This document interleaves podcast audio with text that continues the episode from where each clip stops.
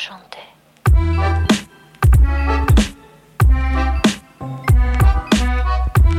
Varmt välkomna ska ni vara till Toto 5. Det är tisdag den 27 juni och eh, vi eh, är inne i en eh, speciell fas av säsongen. Normalt sett kanske vi går mot ett litet uppehåll, eller vi kanske är på uppehåll. Men eftersom det är VM-sommar och eh, ja, då ska allting tryckas in och det blir kompakt och det är många omgångar som ska spelas och damallsvenskan liksom löper på. Det är ett par omgångar kvar Robin, eller hur?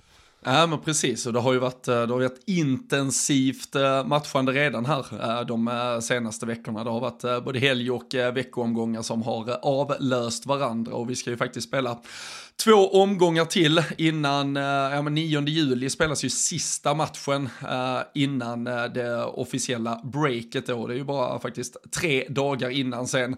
I alla fall då landslagsspelare här från, från damallsvenskan, det svenska laget åtminstone, beger sig sen mot eh, Nya Zeeland. Nu kommer det vara lite förkamper och annat för eh, om man säger, icke damallsvenska spelare som börjar samlas alldeles Men strax. halt. Men eh, halt, halt, halt, halt. Jag eh, satt med Gusten igår och gjorde podcast och då började vi prata om uppladdningen och han frågade, är det någon, är det någon match inför? För det brukar ju alltid vara det. När herrmästerskapen har, har, har kört, jag kommer ihåg, det var ju något år där, eh, var det eh, Roberto Mancini när han var tidig? Eller var det Antonio Contens tid som förbundskapten? Nej men jag tror ändå att det var Roberto Mancini, för han, han testade ju, eftersom han var ny, typ 45 spelare i någon slags bruttolista som han hade, och sen så började han kapa ju närmare eh, mästerskapet han kom. Och eh, då, då, gick man då för 45 och sen hade han, ja men nästa måndag då kommer sju rika och sådär. Så att alla var ju tvungna att vara påställda maximalt. Sen finns det ju stjärnor i lag som var säkra såklart och 100% eh, hade fått eh, det budskapet. Men, men ja, de är väl på i en och en halv månad. Ja, det är rena alltså, liksom. NFL-tryouten, man kommer 200 gubbar första dagen på, på träningsläget liksom. Och sen, sen ja, du vet att vi har ett sånt nu va? Du vet att vi har ett sånt nu?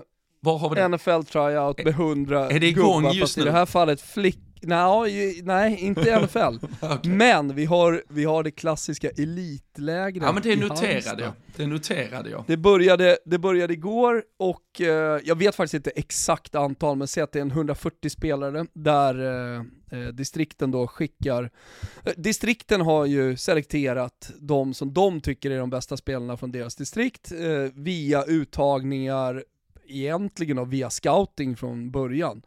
Och det här är ju då flickor som är födda 2008 eh, och eh, mina, eh, eller min dotter och eh, hennes kompisar i hennes lag, de är födda 2009 och de har ju förbundsfolk, de har haft förbundsfolk på kanske tre, fyra matcher i alla fall för att kolla på, eh, på dem sådär. Så att då, det, scoutingen först och sen så kallelse till de här första Eh, eh, lägren alltså med ganska stor bruttotupp i distrikten, som sen blir mindre och mindre, och som sen blir då ett distriktslag som skickas till Halmstad, och nu pågår elitläget. Och utifrån det då, en veckas träning, det är ju fan precis som det här du beskriver ju med, med eh, eh, uh, tryoutsen.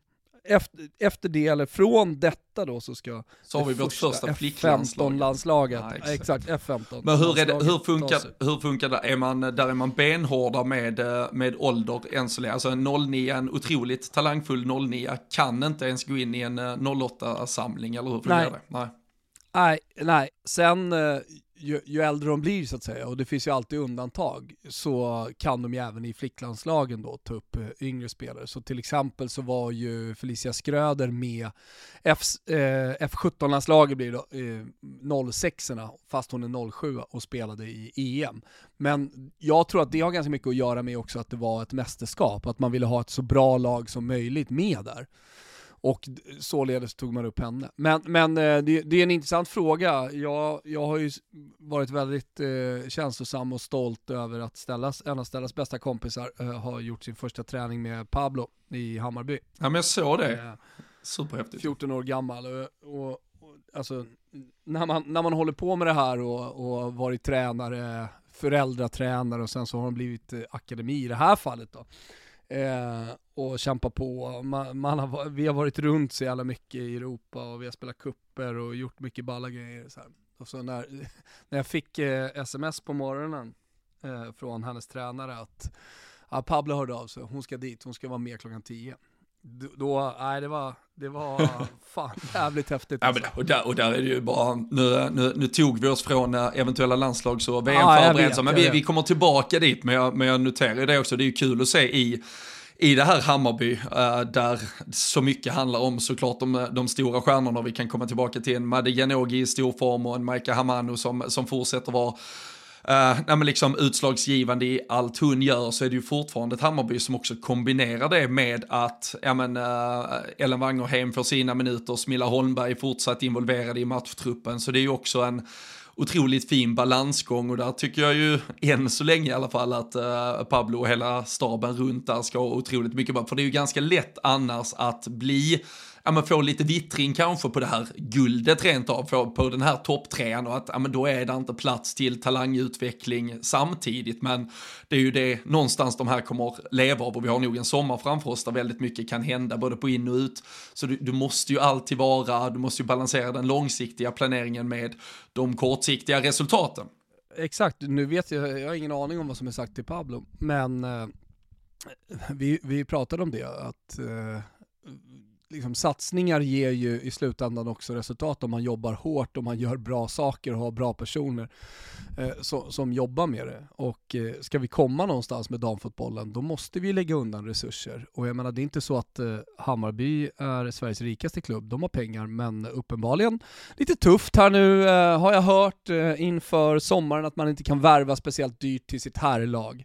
Eh, men de har ju gjort satsningar på damsidan hela tiden. Det har ju gjort att man idag har Sveriges starkaste flickakademi. Eh, det, det, det, och långsiktigt, inte bara, man har gjort det på väldigt kort sikt. Eh, sen man, sen man liksom drog ner åldern och, och började med bättre utbildning lägre ner i åldrarna. Och sen har det ju gått fort. Och då, då, då tycker jag kanske att det största beviset, jag, jag har ju pratat om att så här, ja, men det kanske tar tio år, men på flickfotbollen, i och med att det inte har funnits någonting tidigare, så kan det gå ännu snabbare. Och kanske är då, eller Junetoft heter hon, kanske är hon första beviset på, för folk utåt, att så här, den här satsningen har faktiskt gett det här resultatet, att vi har en 14-åring som är uppe och tränar med, med oss. Och då är det inte damfotbollen för 15 år sedan. Det ska ju folk eh, ha klart för sig. Där 13-14-åringar spelade A-lagsfotboll, kanske inte allsvenskan, men, men det var ju betydligt lättare och det var inte samma konkurrens. Eh, nålsögat har ju blivit mycket mindre. Eh, när jag satt och kollade på den träningen så möter hon ju då Kyra Cooney Cross, Maika Hamano, eh, Julia Roddar smällde på henne vid ett tillfälle eh, och sådär det, det var någon gång hon tog en touch förbi, en ganska enkel aktion men så tog touch förbi eh, Kaira, och då kom Janogy och missade precis i sin press, kom lite sent in i sin press och så spelade de bara ut bollen.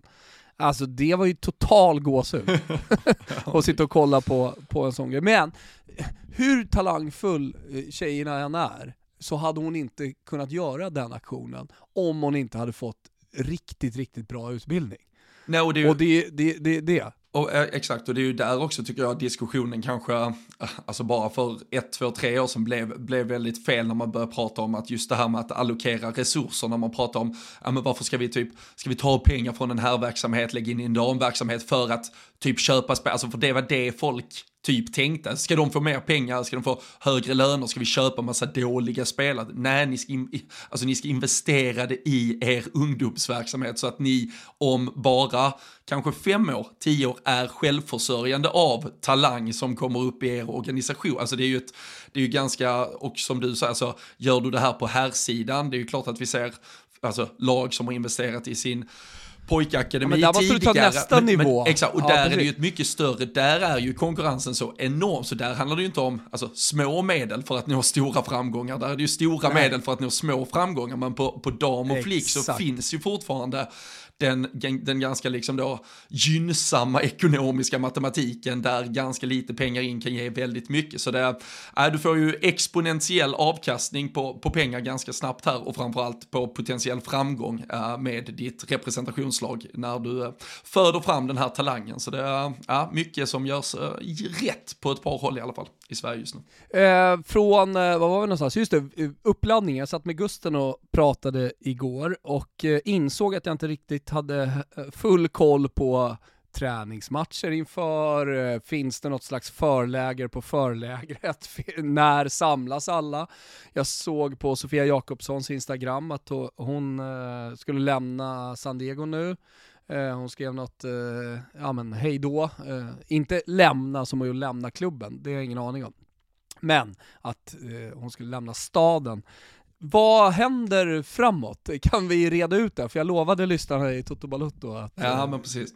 du skulle reda ut det. Ja, men det är kul. Det, det, det avslöjar väl också äh, lite att äh, det, det är ju inte alltid förberett och synkat så att man ska kunna ge svar på tal, utan ni lämnar ju ändå lite, lite luckor öppna. Men, men ja, det, det hedrar nästan också det att du inte har full koll på i alla fall träningsmatchen och uppspelet som gäller för vårt kära landslag. För det är en, en stängd inofficiell match mot Filippinerna som är det enda som finns på agendan. Den kommer att spelas nere i uh, Nya Zeeland den 17 juli. Så, så det är ju sex dagar innan uh, svensk VM-premiär då, där uh, vi kommer spela på träningsanläggningen.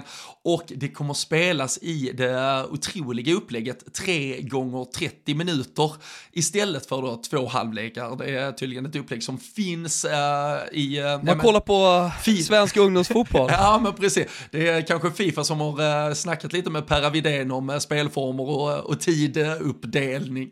Så äh, det är ju hela, hela världen äh, kikar ju på oss. Så det, äh, ja, men det, så det är uppladdningen som finns och uh, misstag, det, det lär ju inte med tanke på att det är en stängd träning där, så, eller stängd träningsmatch, så kommer den väl heller inte på något sätt tv-sändas eller någonting. Så det, det, det finns egentligen inget matchspel officiellt vi kommer ta del av innan de står uppradade från nationalsång till premiären. Så, så på så sätt så, så är det väl fullt rimligt kanske att man inte har helt koll på, på just den här då matchningen som gäller. Och eh, samling och sådär, det är en stor samling. Ja, men Man den åker ja, precis, och möts den, i Stockholm. Den, den, stora samlingen är ju, eller 12 juli så, så drar ju landslaget eh, till, till VM. Det, det heter väl officiellt att från den 10 juli måste klubbarna släppa sina spelare och vi sa ju som sagt att vi har, vi har damallsvenska fram till den 9 juli så det kan väl vara ett beroende, jag har inte exakt koll på vilka spelare som eventuellt spelar in på sista dagen men då, då kan det väl vara en eller två dagars ledigt, sen samlas och sen drama. Men det precis som du var inne på med Sofia Jakobsson, jag såg Kosovare Asllani la upp någonting också att hon såg fram emot att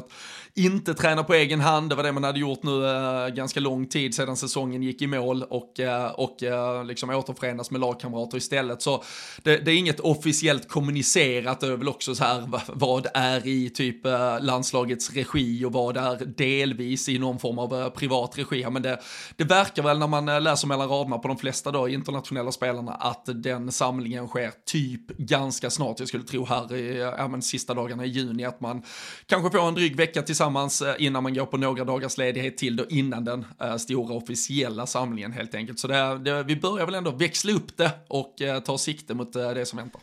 Ett samtalsämne igår i Toto Balotto, om det får röda tråden, var ju Caroline Seger. Även om det var ett skämtsamt och Frank Andersson-perspektiv. Eh, sådär, men hon har ju sin stora revansch i alla fall.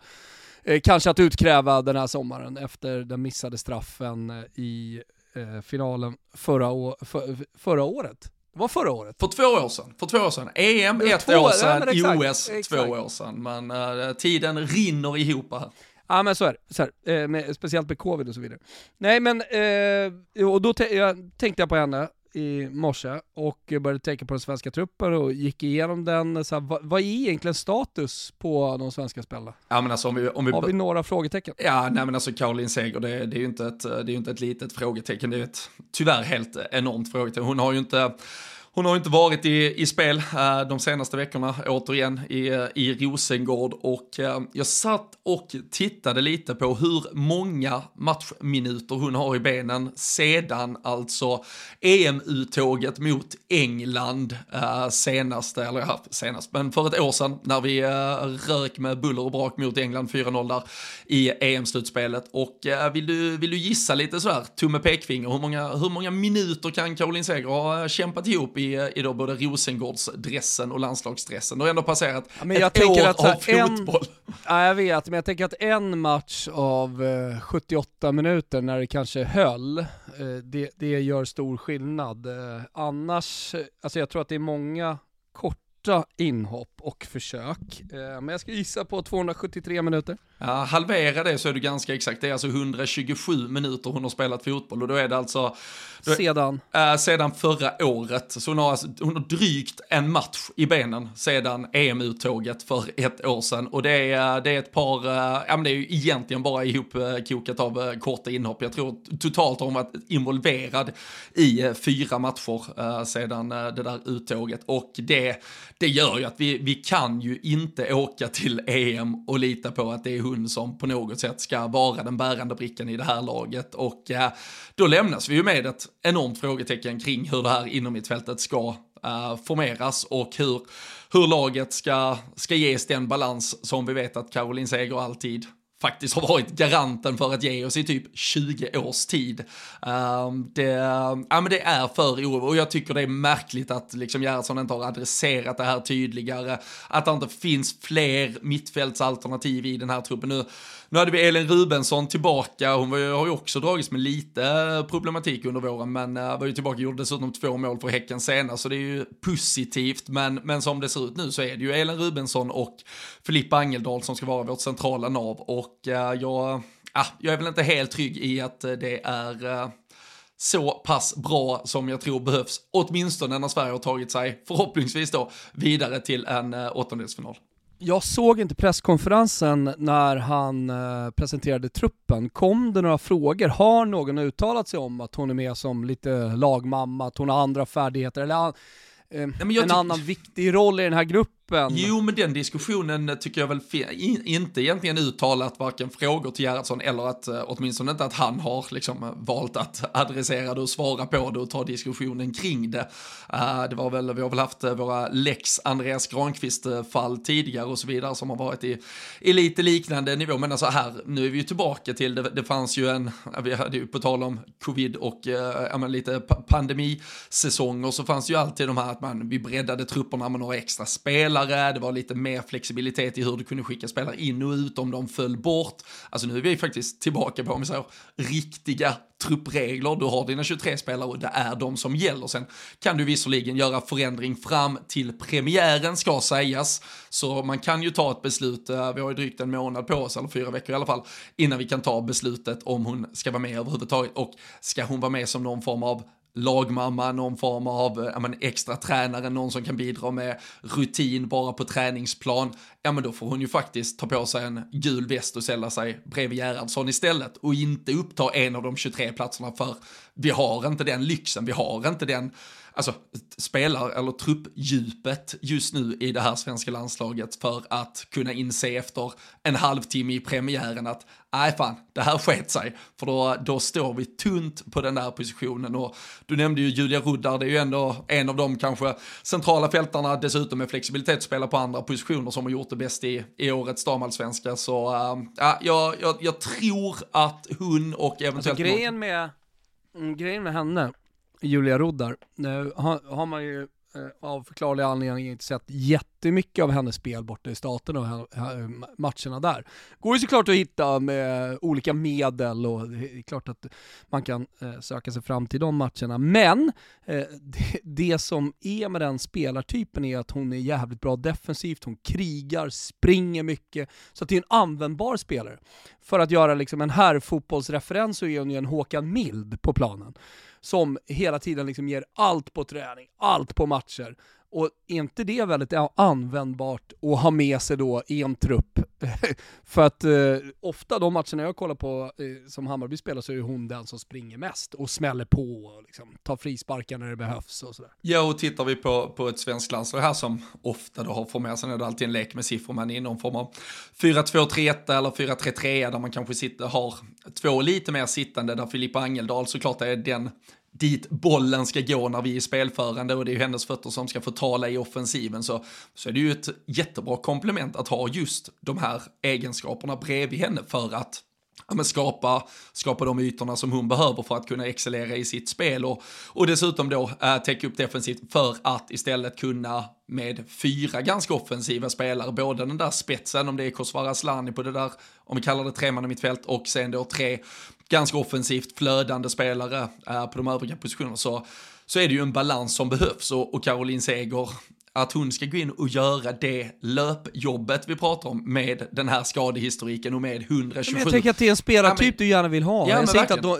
truppen inte har det, men du, ja, fast har du, du ska inte. fylla det och ha alternativ. Nej, nej. Så nej. Äh, ja, jag, jag har jag har svårt Helt plötsligt att säga just stora Julia Roddar-lansen som dras. Den såg vi inte riktigt komma för 45 minuter sedan. nej, nej. Idag ska, idag ska jag dra lansen för Julia Roddar. Nej, men jag kan men här kommer den fan. Ja, och jag kan säga, jag satt i, jag satt i lite andra sammanhang, jag satt och tittade lite på U23-landslaget, äh, presenterade sin då, trupp, de har några träningsmatcher här äh, som, som, som väntar snart också, där jag satt och kikade lite på vad de, vad de har, alltså återväxten på just centrala mittfältare är ja men den är obefintlig så, för jag tänkte alltså, ja men vad händer nu? Seger, hon ryker, vi måste plocka in en ny. Är det någon som står redo i U23?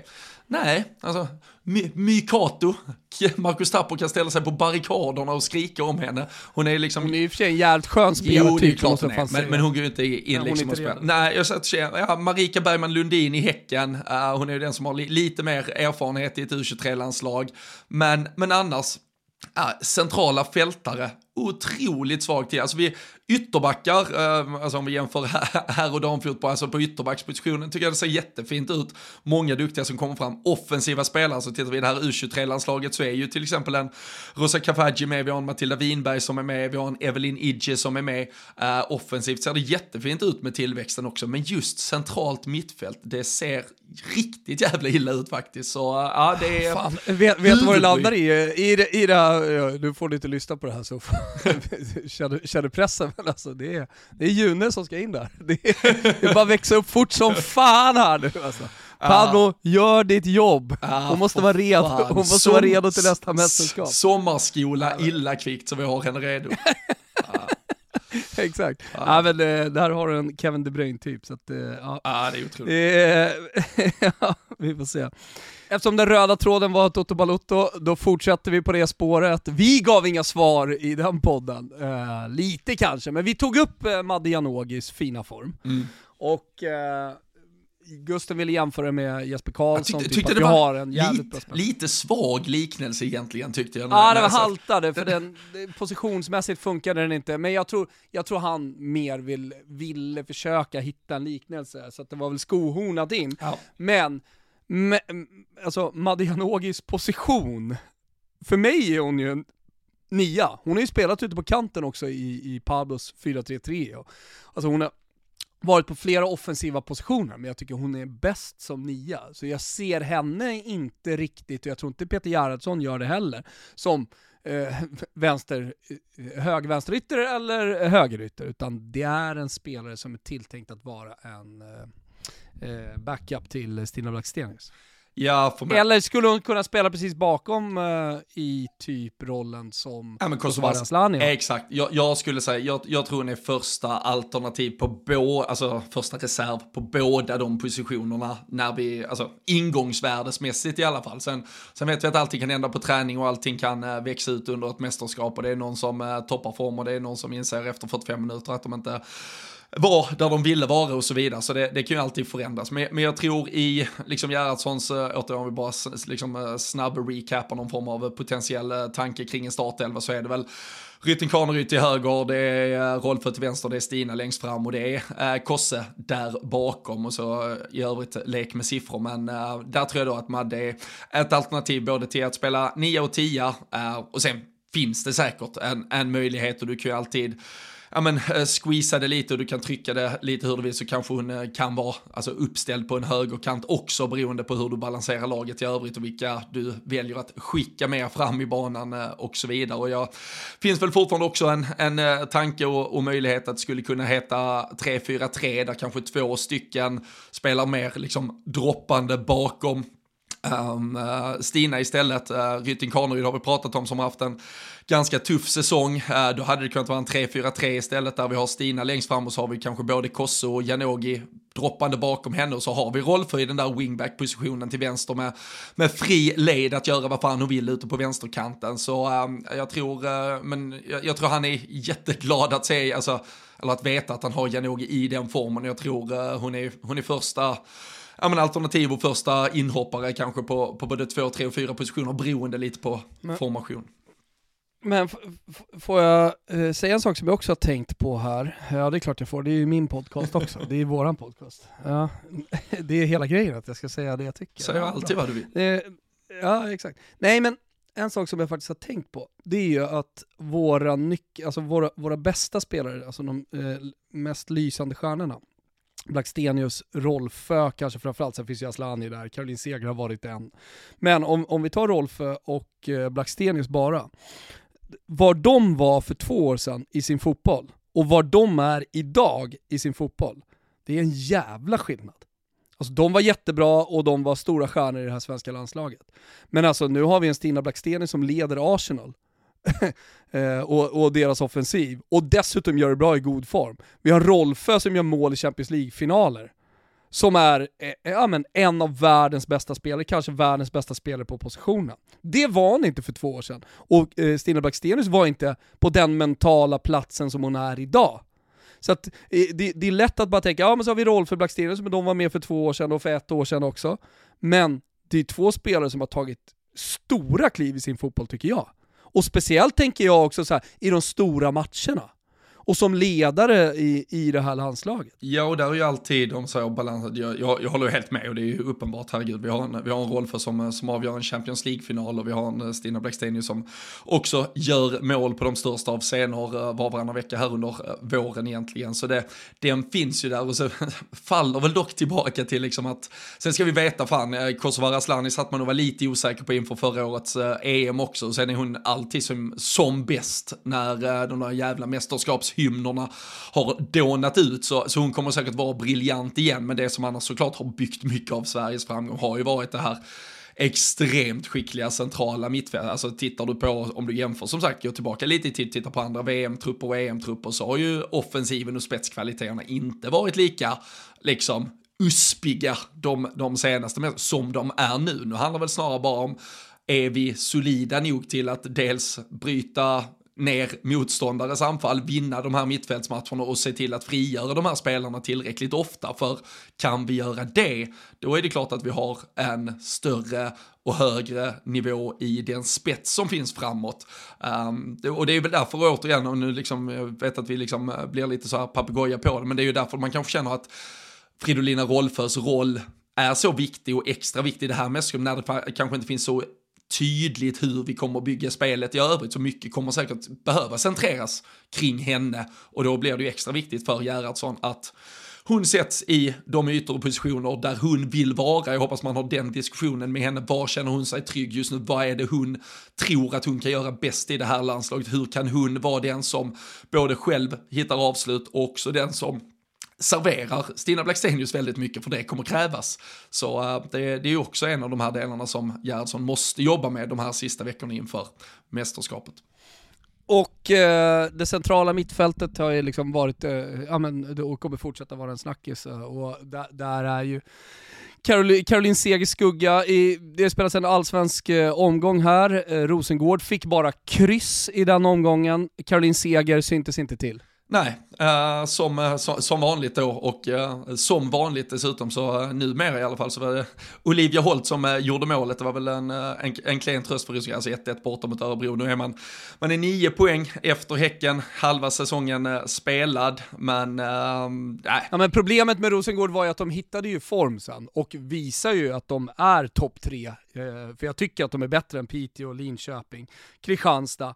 Men problemet var ju att de tappade för, för många poäng där i inledningen, och det är för bra lag nu i damallsvenskan, så det är för tufft att ta, ta igen. Då har man inte ens råd att göra en platt match borta mot Örebro, Nej, och så vi, vinner Hammarby, bara, och så vinner Häcken, ja, och så är det nio poäng igen. Ja, men det, och det var bara, men det var också bara två, tre, fyra veckor sedan man, man åkte och spelade 1-1 borta, eller 0-0 var det borta mot Uppsala. Så här, det, det, det saknas, eh, där, där, saknas absolut någonting i Rosengård. De, när, när allting rinner på så här emellan har vi väl haft, vad är det, både Kalmar och vem hade vi innan det, och så var det väl, om det var Uppsala på hemmaplan också, där man liksom, där man har öst på och gjort uh, fyra, fem, uh, fem kassar liksom. Så när allting funkar offensivt, då är, det, då är det jävligt kul för dem att spela fotboll, men uh, när det blir Ibland blir det lite för tufft och då, då, då är det kanske inte det här, det, det gamla Rosing, alltså den här, det, huvudet Nej. och hjärnan Som bara sagt, och mentaliteten. med självklarhet vinner matchen. Exakt, så äh, där, och nu, alltså nu är det ju bara fortfarande, vad är det, fyra poäng eller någonting upp till en tredjeplats och ett äh, Champions League-kval, men samtidigt så är det ju,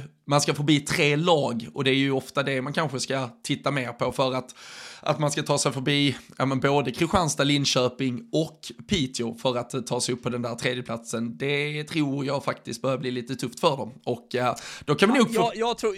Jag, jag, tror att äh, definitivt att de kan äh, vara topp tre, äh, kanske till och med bli eh, topp tre. Jag menar hur mycket lever inte Kristianstad på Evelyn Vienne? Det, det, är ju otroligt hur viktig hon är för dem.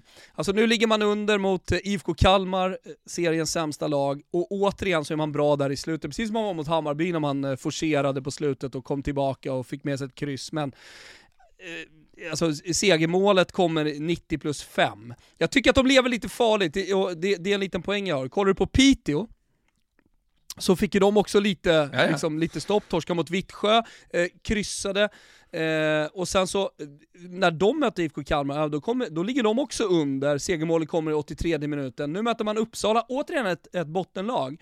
Man ligger under med 1-0 och så kommer målet i, eh, segermålet sen, man gör 1-1 6-3, sen kommer segermålet i eh, den 92 eh, eh, minuten. Jag menar bara på att så här, så Piteå, de har levt för farligt i för många matcher för att det där ska hålla. Jo, alltså, alltså vi det, pratar jag, om jag, eh, jag, Spurs, Spurs i, i, i, i England och man såg Antonio Conte till slut börja tappa poäng för att XG-siffrorna håller inte. Statistiken talar sitt tydliga språk, det här kommer börja gå ner. Nu får jag väl ringa Fantomen och, och, och gänget och, och, kolla, ja ta fram lite sådana, det ska fan göra, så kan vi prata om de siffrorna. För att jag, jag, jag, tycker att det är lite sminkat att de ligger på den där tredjeplatsen. Alltså, jämför jag med Rosengård så är jag ganska övertygad om att de kommer gå om Piteå. Jag tror att Piteå kommer tappa lite. Snarare då att det är Linköping mot Rosengård, så som jag ser det, om den där tredjeplatsen. Häcken och Hammarby, de är för bra. Ja men det, det är de, så, så är det absolut. Och, och, och Maika Hamano ska ju tydligen vara kvar enligt kontrakt eh, eh, hela säsongen ut också. Kontrakt är till för att brytas, eller vad säger man? Ah, ja, absolut. Men, absolut. Jag...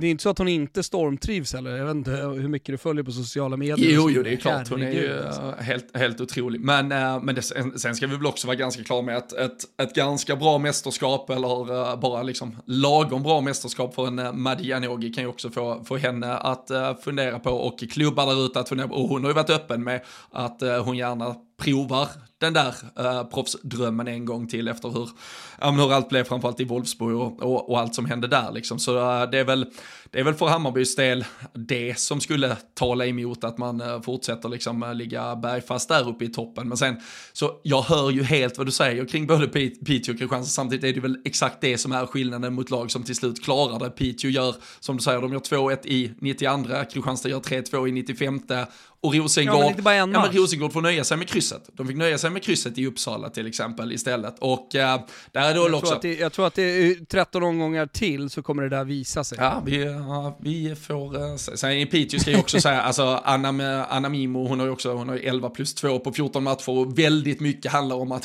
framförallt också att hon förvaltar straffar. Jag vet inte hur jävla många straffar hon är uppe i nu. Det, det är väl också, det, det, kan jag väl däremot, det kan Fantomet. Det känns som de fått lite för många straffar faktiskt.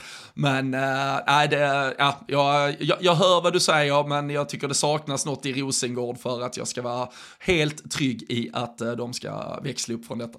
Annars eh, ser du väl fortsatt bara Häcken-Hammarby göra upp om eh, SM-guldet va? Ja, verkligen. Och uh, i Häcken där så får man ju bara konstatera, så nu, uh, nu höll man uh, fan sin tolfte nolla på 15 matcher. Uh, det, det är ju faktiskt... Fyra insläppta på 15. ja, men det, ja, men det är helt otroligt. Och uh, som sagt, nu fick uh, Elin Rubensson fick en timme i benen, gjorde två mål. Det var ju eh, eh, ja, alltid, alltid viktigt för Häcken såklart, men framförallt kanske viktigt för svenska landslaget med tanke på eh, det vi har diskuterat fram tills nu. Och ja, men Hammarby nämnde vi ju att de, de åkte till Vittsjö, gjorde jobbet, man, man kunde växla av några av spelarna i slutet också, både Madde och Hamano klev, väl av med ja, 15-20 kvar av matchen och sådär. Och det ja, men kändes som att de, de, de åkte och gjorde Vittsjö borta är ju svårt. Det är den här klassiskt svåra ja, ja. matchen. Men man åker verkligen dit och gör jobbet. Och det är ju det man ska göra när spelschemat är så tajt och tufft som, som det är nu. Så det, ja, men de, de två lagen imponerar klart mest äh, än så länge. Eh, och bottenstriden då tycker jag blir mer och mer intressant. Vi pratade ju om liksom tre lag där, ja nu är IFK Kalmar mer eller mindre ute, de har ju tagit två poäng. Gjort det bättre på slutet, fan ska vi säga det eller? Fan, lite cred till IFK Kalmar, det, det, det, ja, det är lite bättre. Jo, jo, och där ska vi ju, alltså nu, nu nämnde vi ju bara så att säga att uh, Kristianstad avgör i 95 men det är alltså för det första, man kvitterar ju dessutom i, vad är det, 85 eller någonting så. Jävla surt ja, alltså. Nej, den finns ju, och det är, och det är ett självmål av Kalmar också som, som ger Kristianstad ja, ja. 3-2 i sista. Så det nej, och det, alltså någonstans, om vi, om vi inte har konstaterat det tidigare så kan vi ju faktiskt bara hamra ner dödsspiken. Man sitter på två pinnar efter halva säsongen. Det kommer vara tack och hej Kalmar. Ja, här, Kul men, att ni var med. Men det, men det jag tänkte säga är att eh, BP från den här omgången får ju med sig ett jävligt moralstärkande kryss i derbyt mot Djurgården. Eh, ett Djurgården som, ja, det är väl ett, ett eget samtalsämne också, man vet inte riktigt vad man har dem. Eller så är det precis här man ska ha dem. Eh, men Uppsala, Örebro, Växjö, Djurgården, Peking. Nej, men så... Eventuellt också Brommapojkarna, uh, om man lyckas, då, då, tror jag det är ganska viktigt, och nu tror jag inte man kommer göra någonting, men att man kanske får in någon spets också i det här laget under transferfönstret. Mm. Jag tror att det är svårt när man har lite resurser att hitta det. Du måste vara extremt aktiv som sportchef och uh, ha jobbat upp den spetsen under egentligen hela den här våren. Har man inte gjort det så tror jag inte bara att det liksom dyker upp en spelare sådär. Om inte någon agent sitter på någon som behöver speltid. Men, men annars, eh, annars så är det, fan det kommer bli spännande om, om de där platserna i botten. Um. För det är svårt att urskilja vill, vem av Norrköping, Djurgården, Växjö, Örebro, tycker också Uppsala, eh, som är det, bättre, alltså är det bättre laget helt enkelt. Alltså så tydligt borde tas ifrån. Nej, och jag tycker, alltså, alltså jag tycker, eh, alltså jag, jag, tycker ju Växjö kanske har, de, de har dels ett grundspel och så har de Uspen i uh, Evelyn Idje, uh, om de får behålla henne säsongen ut, att det kommer liksom, det kommer petas in mål och, och någon gång kanske det kommer vara ett 1-1 mål, men någon gång kommer det vara ett 1-0 mål och det, det kommer nog räcka skulle jag tro. Sen Sen blev jag ganska eller, imponerad, det var, en, det var väl en match som uh, kanske inte helt levde upp till den publikinramning vi hade på, uh, vi säger väl parken och inget jävla sponsornamn till det. Ja, vi hade i Norrköping igår, men där vi hade vad blev det till slut? 8124 eller någonting? var väl över 8000 i ja, alla fall? Ja, över 8000. Ja. Damallsvenskans högsta siffra uh, för den här säsongen. Precis, men uh, där uh, Norrköping då tog sig an Linköping och man får väl åtminstone en mini-revansch. Det var ju 1-0 förlust i Linköping senast så man får ju krysset och jag tycker man, ja men alltså båda lagen står upp jävligt bra. Norrköping såklart fyllda med ja, men, adrenalin av den inre Ja men det var ju hyfsat jämn match. Ja men verkligen. Ty tycker jag. Absolut, och och sen är det ju en, eh, alltså det Alltså det är ju en match som kanske inte heller bjuder på de klara målchanserna, men sen så har vi alltså den sista halvminuten. Om, om någon eventuellt inte såg matchen och bara, vad ska man säga av den här? matchen? Ja men säg sista halvminuten så får de fem klara målchanser ungefär, för där har ju Linköping först ja, men ett, eh, ett jävla flipperspel i offensivt eller i straffområdet som, som slutar med att eh, bollen eh, nickas ner, eller det är väl Katinka Tandberg som liksom trycker den med, med hela jävla kroppen. Och den är halvt över mållinjen, superräddning till slut av Norrköping. Och sen kontrar man på utspark, får ett 3 mot 1 läge för Linköping har flyttat upp allt för dem. Det är ju sista 10 sekunderna här vi spelar i stort sett. Och eh, istället får ju eh, Nicole Robertson ett, eh, ja, men ett dubbelläge där det istället blir eh, Linköping som avvärjer och eh, ja, men det var så, det, så den kunde ju verkligen, man, man, säger ibland slentrianmässigt att matcher hade kunnat sluta hur som helst. Det, det här blev eh, fan inte tydligare på något sätt alls. Att, eh, det kunde verkligen gått hur som helst. Och eh, såklart, alltså två poäng eh, till för Norrköping där, det hade ju varit eh, guld för dem. Eh, som du säger, de, men jag, jag tycker ändå, och vi pratar Mikato, där, där finns också spelare här. Jag, Norrköping, Växjö tycker jag ser bäst ut av de här uh, spelmässigt ändå. Så uh, får vi väl se om Djurgården gör någonting. Det ryktas ju att man bryter kontraktet, kanske till och med har hänt något när det här kommer ut, men med Hedvig Lindahl, det, nu vet jag inte vilket fett monsterkontrakt hon har suttit på, men om det skulle öppnas lite pengar där så kanske man kan göra något uh, för att få in lite offensiv spets, så man kan börja avgöra lite fotbollsmatcher. Eh, en sak som eh, jag tyckte var intressant är att när vi inledde den här damallsvenskan så såg vi ju tre lag i botten och att man inte skulle ta så många poäng och att eh, eh det inte behövde så många poäng för att faktiskt rädda kontraktet. Eh, kritiserar kanske lite då att man utökade allsvenskan, eh, eller vi har varit inne på det. Eh, du, du har väl riktat viss kritik också mot att man utökade damallsvenskan med flera lag. Emot det då, efter 17 omgångar. Kollar man på förra årets eh, eh poängskörd så kommer AIK sist på 8 och sen så har du Umeå och BP på 12. Så att 12 poäng räckte alltså för BP för att kvala sig kvar i damallsvenskan. Kollar man nu efter eh, 17, om, eller, 17 omgångar, nu efter 15 omgångar ska jag säga, så eh, har Uppsala eh, 11 poäng på 12 platsen, alltså kvalplatsen. BP 8 precis nedanför och sen är det, alltså IFK Norrköping, Djurgården, Växjö, de hade, de hade varit klara, så att säga. De hade räddat kontraktet efter 15 omgångar med de 14 Nej det kommer de ju inte ha gjort. Så, och, och, nu, och nu blir det ändå, nu blir det ändå strid om, kanske inte om nedflyttningsplatserna, det får vi se, den 13 platsen som BP just nu har. Men det kommer be behövas Fler poäng, det är min poäng. Ja, men tänk dig istället, alltså jag, jag... För, för, att rädda kvar, och då, det är ju bra för damallsvenskan att det finns en bottenstrid som är tydlig i alla fall och det är många lag inblandade. Ja, och jag är väl inte per, alltså så här, per automatik emot en, en större serie, alltså förhoppningsvis har vi ju, Nej. alltså vi, förhoppningsvis har vi tillräckligt många bra lag snart och vi har ett eh, Malmö FF, vi har ett IFK Göteborg, vi har ett AIK som verkar göra rätt saker i elitettan, vi har ju fan till och med ett gammalt anrikt Trelleborgs FF som äh, öser på i elitettan, men Alltså, samtidigt, ska vi vara ärliga, tänk utan Kalmar och BP den här säsongen, tänk den bottenstriden. Då hade vi haft Uppsala, Örebro, Växjö, Djurgården, Norrköping. Tre, två av dem ska rätta, alltså på, med de poäng, uh, alltså intervallerna de ligger mellan, då jävlar hade du ju levt här. Men, eh, men det är ändå kul, alltså jag, jag är ju helt med på att det ser, det ser bättre ut i alla fall den här. Det är ju IFK, IFK Kalmar emot, men eh, man ska alltid ha eh, något som bevisar motsatsen så att säga. Men i övrigt så, nej det, det är klart klart det kommer leva mycket längre uh, den här säsongen. På, på många, där många lag kommer vara involverade. Ingen kommer kunna andas ut redan här om någon vecka, utan uh, det kommer leva hela hösten på många håll. Härligt, härligt. Det blir mer och mer VM-snack. Eh, det kommer så eh, också eskalera eh, ju närmare VM vi kommer. Vi har fortsatt allsvenska omgångar och som ni hör också dramatik både i botten och uppe i toppen. Många bra lag.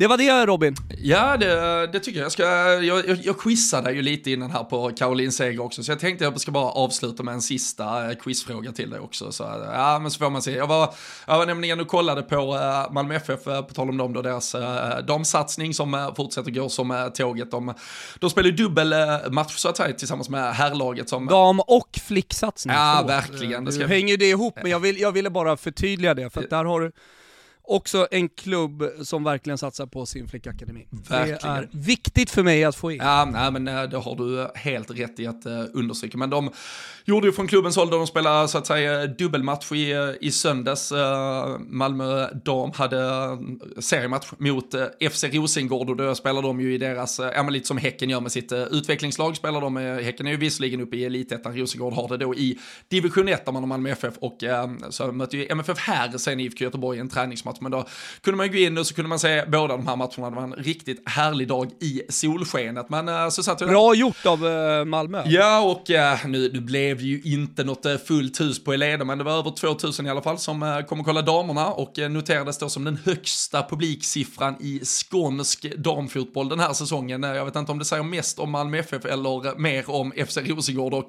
Kristianstad till exempel, Vittsjö, lagen på högre nivå i skånsk damfotboll som har haft väldigt uppenbarligen låga publiksiffror. Men eh, efter den här matchen, det blev seger 2-0 eh, till eh, MFF, så skickade klubben ut en tweet med lite statistik här och jag tänkte då, hur många poängtapp tror du att MFF dam har haft sedan man klev in i seriesystemet 2020? Ja men fan, det är väl noll? Ja, det är noll. Man har alltså vunnit varenda tävlingsmatch sedan 2020. Uh, det, det, det, måste sakna, alltså hur, hur länge kan de göra detta? Kan de, gå, kan de gå upp och vinna damallsvenskan utan att ha förlorat en enda fotbollsmatch? Det, det vore ja, det är... något. Frågan är då, eh, vänta här nu, två sekunder. Uh, har man något motstånd i division 1? Alltså har man något potentiellt poängtapp? Har man någon tight, man har väl någon tight match som man vunnit typ 2-1? Jo, jo, alltså, absolut. Och nu, alltså, det blev 2-0 här nu också, så det, det är ju inte så att man bara har liksom slaktat rent överallt. Men, eh, men alltså tittar vi de, eh, de har, eh, ja det är ju 12-0-0 då, alltså 12 segrar, eh, ingenting eh, annat den här säsongen. Man har 57-10 i målskillnad, man leder med 7 poäng före IFK Göteborg som är tvåa. Sen ska det ju sägas att man mötte ju IFK Göteborg borta i premiären, så där möter man ju dem hemma när säsongen vänder här. Och äh, vad är det, det är Halmia, alltså Rosengård som man mött nu ligger femma till exempel, så det är ju liksom, och dessutom då lite Malmö-derby, äh, vad det nu eventuellt skulle kunna påverka, men, men som skulle kunna vara en lite svårare match. Så det mest mesta tyder väl faktiskt, alltså såvida man inte slår av på takten när allting är säkrat, men känner jag eh, liksom katakomberna på Eleda stadion rätt och Daniel Anderssons eh, liksom, vinnarmentalitet så kommer han ju vara ganska tydlig till ledarstaben att det inte bara handlar om att säkra ett eh, uppflyttningskontrakt utan när det är gjort så ska man fortsätta be lag hålla käften och vinna stort så länge man bara kan. Liksom. Så det, ja, eh, elitettan får se upp nästa säsong. Ja, den satsningen i vinter ser man ju väldigt mycket fram emot vad de kan göra och vad de kan locka till sig i Elitettan. För det är ju svårt, för att alla vill ju spela i damallsvenskan, men de vill ju ligga på en nivå som kanske är 8-12 i damallsvenskan, kanske ännu högre, redan nästa år. För det är ju så det har sett ut. Ja men så kommer det ju, så kommer det ju absolut vara. Och eh, de kommer ju titta på på, på säkerligen många av de här eh, klubbarna som, som vi diskuterade just nu som kanske kan liksom, slåss om en överlevnad i, i damallsvenskan. Vad finns där för, tittar du, tittar du liksom individuella spelare så finns det ju många duktiga spelare. Alltså, vi nämnde e- Evelyn Idje till exempel i ett Växjö, kan du, kan du locka henne och komma, komma tillbaka och spela i pappa Peters gamla klubb och eh, så vidare. Ja men fan, där, men vänta, vänta, vänta, det där är ju skrivet i stjärnorna. Alltså han lämnar ju Hon inte som hjälte kan jag säga. Ja, då, då, då är allt förlåtet. Då är allt för... ja, tänk, om hon kommer tillbaka, tänk om hon kommer tillbaka och presenteras med tröja nummer 100 som Peter gjorde när han gick till IFK Göteborg och svek fansen. Då.